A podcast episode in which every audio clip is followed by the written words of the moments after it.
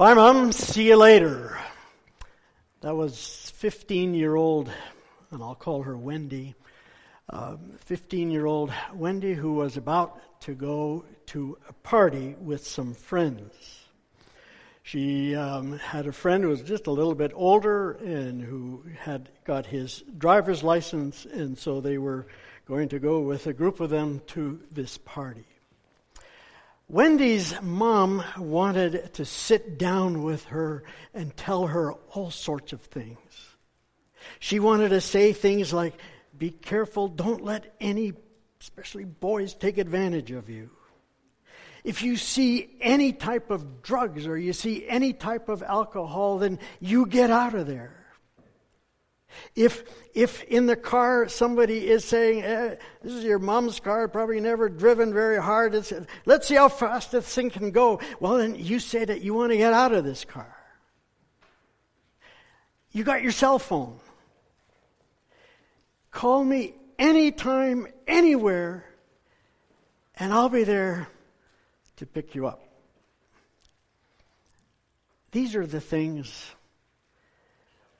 that mom wanted to say.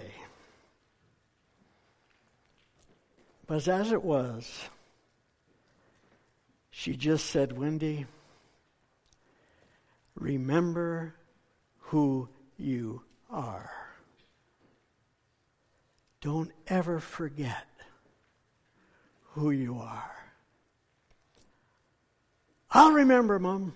I won't forget, Mom. And with that, she kissed her mom and skipped off. Why do you think Wendy's mom said these things? What did she mean by that? Was she worried that Wendy would forget her name? Was she worried that she would forget her address? No. She wanted to remind her of who she truly was. She was a child of God.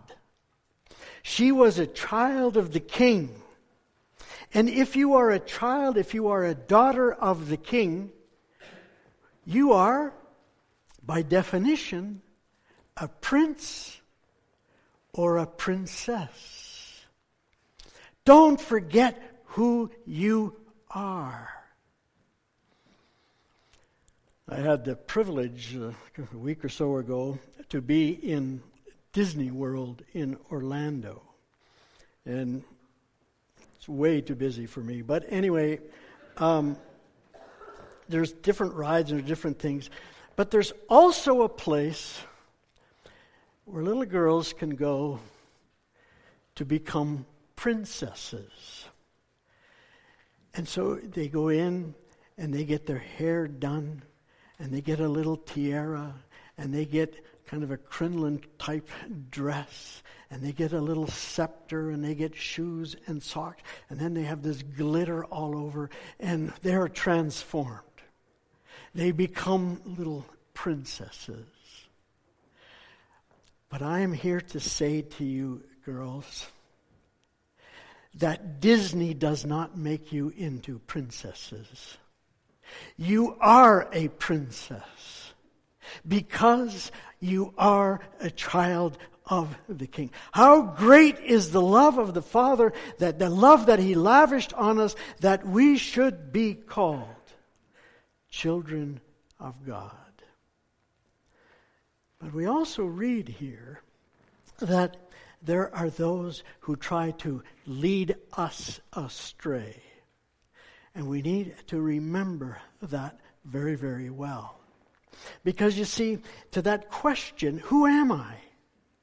That's a fundamentally important question, and, and you may not know it, uh, young girls, but, but it's at this point in your life in these important years in your life as you're becoming a little bit more independent as you're as you're as you're getting your own personality who am i you see and the world wants to say that you are first of all you're a sexual being And if you, if you think in those terms, then the most important thing is to look beautiful.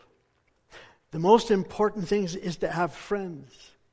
And then you might want to have some tattoos or, or, or whatever the world, the world is, is, is telling you. And it's not only in terms of, in terms of young girls, but, but throughout life. The, the, the, the makeup industry and the plastic surgery uh, industry, and because if, if, if I look old, then I've, then then I'm not worth anything in this any anymore. I get my identity. I get my sense of worth from how I look. You see, that's that's a message that's out there in the world. There's another message that says says you are a rational being. In other words, you know, you girls, you go to you go to school and, and you get you get some tests and you get, oh, what did you get on the test? Well, what did you get on the? Well, yeah, I got 90. Wow, wow, I, I only got 50 or 60 or, or, well, I flunked the test. And, and sometimes, if that becomes the most important thing, then we determine our, well, I'm just dumb. I guess I'm just stupid. I don't, I don't amount to much. You see, that's if you think of yourself fundamentally and most importantly as a rational being. There's other influences in the world that are leading you astray. Some say that we are basically consumers. You've seen the bumper sticker, I'm sure, that, that says, born to shop. And so I need to have the latest things. If only, if only I had that new cell phone, if only I had that new TV, preferably in my own bedroom. If I, if, then, then I'll be happy. Then I'll be satisfied. But of course, as you probably have learned already, it's um, before you know it, there's the next thing and the next thing and the next thing. But you see that we are basically um, consumers.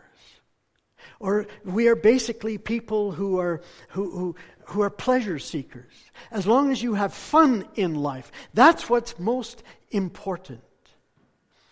Or finally, that you're autonomous human beings. And I know it's a big word, but, but basically what that, that says, you can be whoever you want to be. You, you, make the, you make your choices. You be who you want to be. You see, you're setting yourself up. I believe you're setting yourself up for failure because we need to be reminded that we are princesses. We are children of God. That's who we fundamentally are. And so then, in terms of my gender, how am I going to serve my God? In terms of my, in terms of my, my intellectual capabilities, how am I going to serve my God? In terms of the, in terms of the things that I buy, how am I going to serve my God? Because you see, fundamentally, I am a child of God. I am a princess. And there are many, many voices out there and many trends, and especially in terms of social media and all of those, all of those influences are going to tell you differently. They're going to try to shape you. No, this is who you fundamentally are. That's why. That's why it's so important in a Christian home or maybe a Christian school or certainly an organization like, like GEMS girls everywhere meeting the Savior. And um, little tagline in, in some of the brochures that I that I got with with GEMS that that wanting to the to, to give the, the ability to to be passionately to live radically faithful lives is is what they're saying. See, see, that's what's shaping you. And that I hope that when you go out now on your own, whether it be to a party or you go out to college or wherever it might be, that that has shaped you. That that I know who I am. I am a child of the king. I am a child of God. I am a prince. I am a princess. This morning we read we read this passage, and the theme comes from, uh, from the letter that John wrote to one of the churches. John is one of the John is one of the apostles of Jesus, uh, one of the 12 apostles, and he is actually the only one who, who kind of died, um, yeah, um, at, at the end of his, his, his life. He, um, all the other apostles were, were, were killed, and they were, uh, if I may put it that way, prematurely. But John lived to be a ripe old age, probably to, to in, into his 90s or so. And one of the emphasis, of, if, if, you read these, these, these letters, he really emphasizes the love of God, that we should love one another. And maybe, I don't know, the older I get, um, uh, the more you recognize how important that is. When you're younger, uh, you know, you're you need to make a living and, and you need to pay the mortgage and, and all of these, of course all of these things are important but how important it is that we love one another. And one of the things that John is really, really concerned about is that people who claim to be Christians, who claim to be followers of Jesus, but who live lives that show nothing of the fact. And you see, there was a, I'm not going to get into that right now, but, but there was a, a movement that was starting up. It was called, it, it, has a name, Gnosticism, and it comes from the Greek word gnosis, which means knowledge. But just, it, you see, as long as you believe, as long as you have a knowledge of Jesus, your bodies, I mean, they're, they're going to go into the grave at some point in time and they're going to disintegrate. So, whatever you do in the body is really not that important. It's in terms of what you believe, it's in terms of what you understand. That's what is important. And you see, that was that, that, that those, some of those influences were coming there in, in the, the church. And see, John wants to nip this in the bud. This is, this is not the way it is. If we claim to be in Christ, we must live like Jesus lived. And you see, this is still, I think, uh, an issue very much today. There are, yeah, there just are too many people who claim to be Christians, but who don't live like Christians. I remember some years ago I was um, in Russia, and my my guide took me in Moscow to a to a brand new Russian Orthodox church. And in, if you've ever been to an Orthodox church, there's all sorts of icons. The artist, the art, art is just exquisite. And he says that this building, this church, probably cost about a billion dollars. And, well, where in the world do people, you know, these are ordinary people, and where would they get a billion dollars? Well, he says a lot of the money comes from the Russian mafia. Why from the Russian mafia? Because you see, they they're involved in scurrilous activities, and they may and they may get killed in their act, but they want to cover their bets, and so they give a lot of money to the church. You see, so they they believe one thing, but they do another. I really think that one of the barriers to church growth has been Christians who can be very judgmental. Christians who are uncaring. I asked them a minute ago, uh, what's the definition of friendship? And so there were a lot of these words that were being uh, thrown out. Very, very important words. And what does it mean to be a Christian? those who, who love one another, those who care for one another. But so often, so often, we're, we, we are not that way. And so, if, if that's what it means to be a Christian, well, then I want nothing to do with it. There have been many people who have said that. And so, so the message that John is giving here is so very, very important. So if you claim to live in Him, you must live like Jesus lived. So, what does that mean? What does that mean uh, in, in practical terms to live like Jesus lived? Well, here in this chapter, there are two things that are emphasized here. First of all, that we love the commandments. And secondly, that we love our brothers and sisters. Now, of course, the Bible says that we are to love our enemies, and but but here John has in, in mind especially the fellowship. So, what does he mean by by you know loving and doing the commandments? Sometimes we get kind of confused about this. Wasn't Jesus the one who got very angry with the Pharisees? And who are the Pharisees? The Pharisees were the ones who, who meticulously sought to keep the commandments. And Jesus even recognized that when he says in, in the Sermon on the Mount, your righteousness should exceed that of the Pharisees. And so, so but Jesus, yeah, people who, who, who can sometimes want to obey the commandments, yet can have very unloving hearts and so forth. So, so what, what does it mean here that we are to obey the commandments? Paul emphasizes the fact we are saved by grace, not by works. And so sometimes there is this, this idea that, that works and commandments are, are, are not all that important. But notice that in this passage there's a talk about the old commandment. What is the old commandment? The old commandment is that you should love the Lord your God with all your heart, soul, mind, and strength.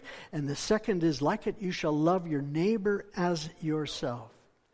So, what does Jesus say is the new commandment? Look up Matthew chapter 22. You shall love the Lord your God with all your heart, soul, mind, and strength, and your neighbor as yourself. So, what in the world is the difference? What's new about the new commandment? Well, what's new, of course, is that Jesus has come. What's new is that Jesus is living in my life. What's new as we read from Jeremiah 31, where, where a new covenant I am going to make. Whereas the old covenant, the law was written on stone and, and you kind of had to do it. The new, com- he will write it on your hearts. And so this the commandments of God reflect who God is. And so I want to know Jesus. I want to know what this is and and I want to strive to walk in his steps because he he perfectly lived the commandments. Yes, he, he, he healed on the Sabbath, and that got the Pharisees, oh, you're, you're, you're, you're messing with the law. You're not doing. He, he says, Is it, what, what, is it harm to do good on the Sabbath?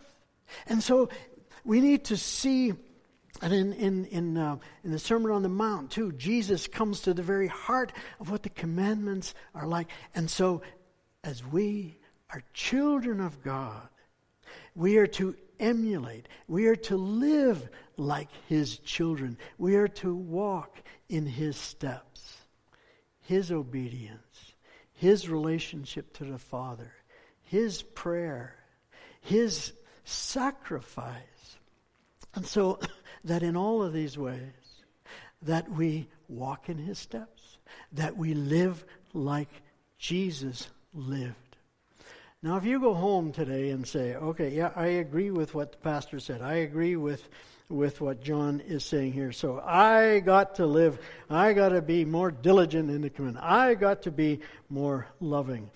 Well, you're not you're not you're not doing the right thing.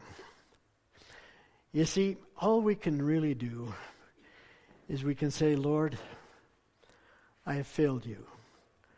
I have not loved your commandments. I have not loved you. I have not loved my brothers and my sisters. But come into my life. Mold me and shape me. And this is a prayer that I, you just don't make on one day and then that's it. No, this is a prayer that you got to every morning and every day again. So that more and more people may see that I am truly walking in his steps. You see, that's what we learn. That's what we learn at, at home. And, and, and, and that's why I say, girls, that it's so important, this stage of your life, in terms of who you are. And that you are a child of the king. You are a princess. Never mind what the world says. You're able to stand up against that. And so that when you go out on your own, when you step forth in different areas of your life, that, that and when your parents tell you, and that when your counselor tells you, Wendy or whatever your name is, remember who you are. And you will respond, I will remember. I am a child of the king. I am a princess. And I will live like Jesus lived. I will walk in his steps. Amen.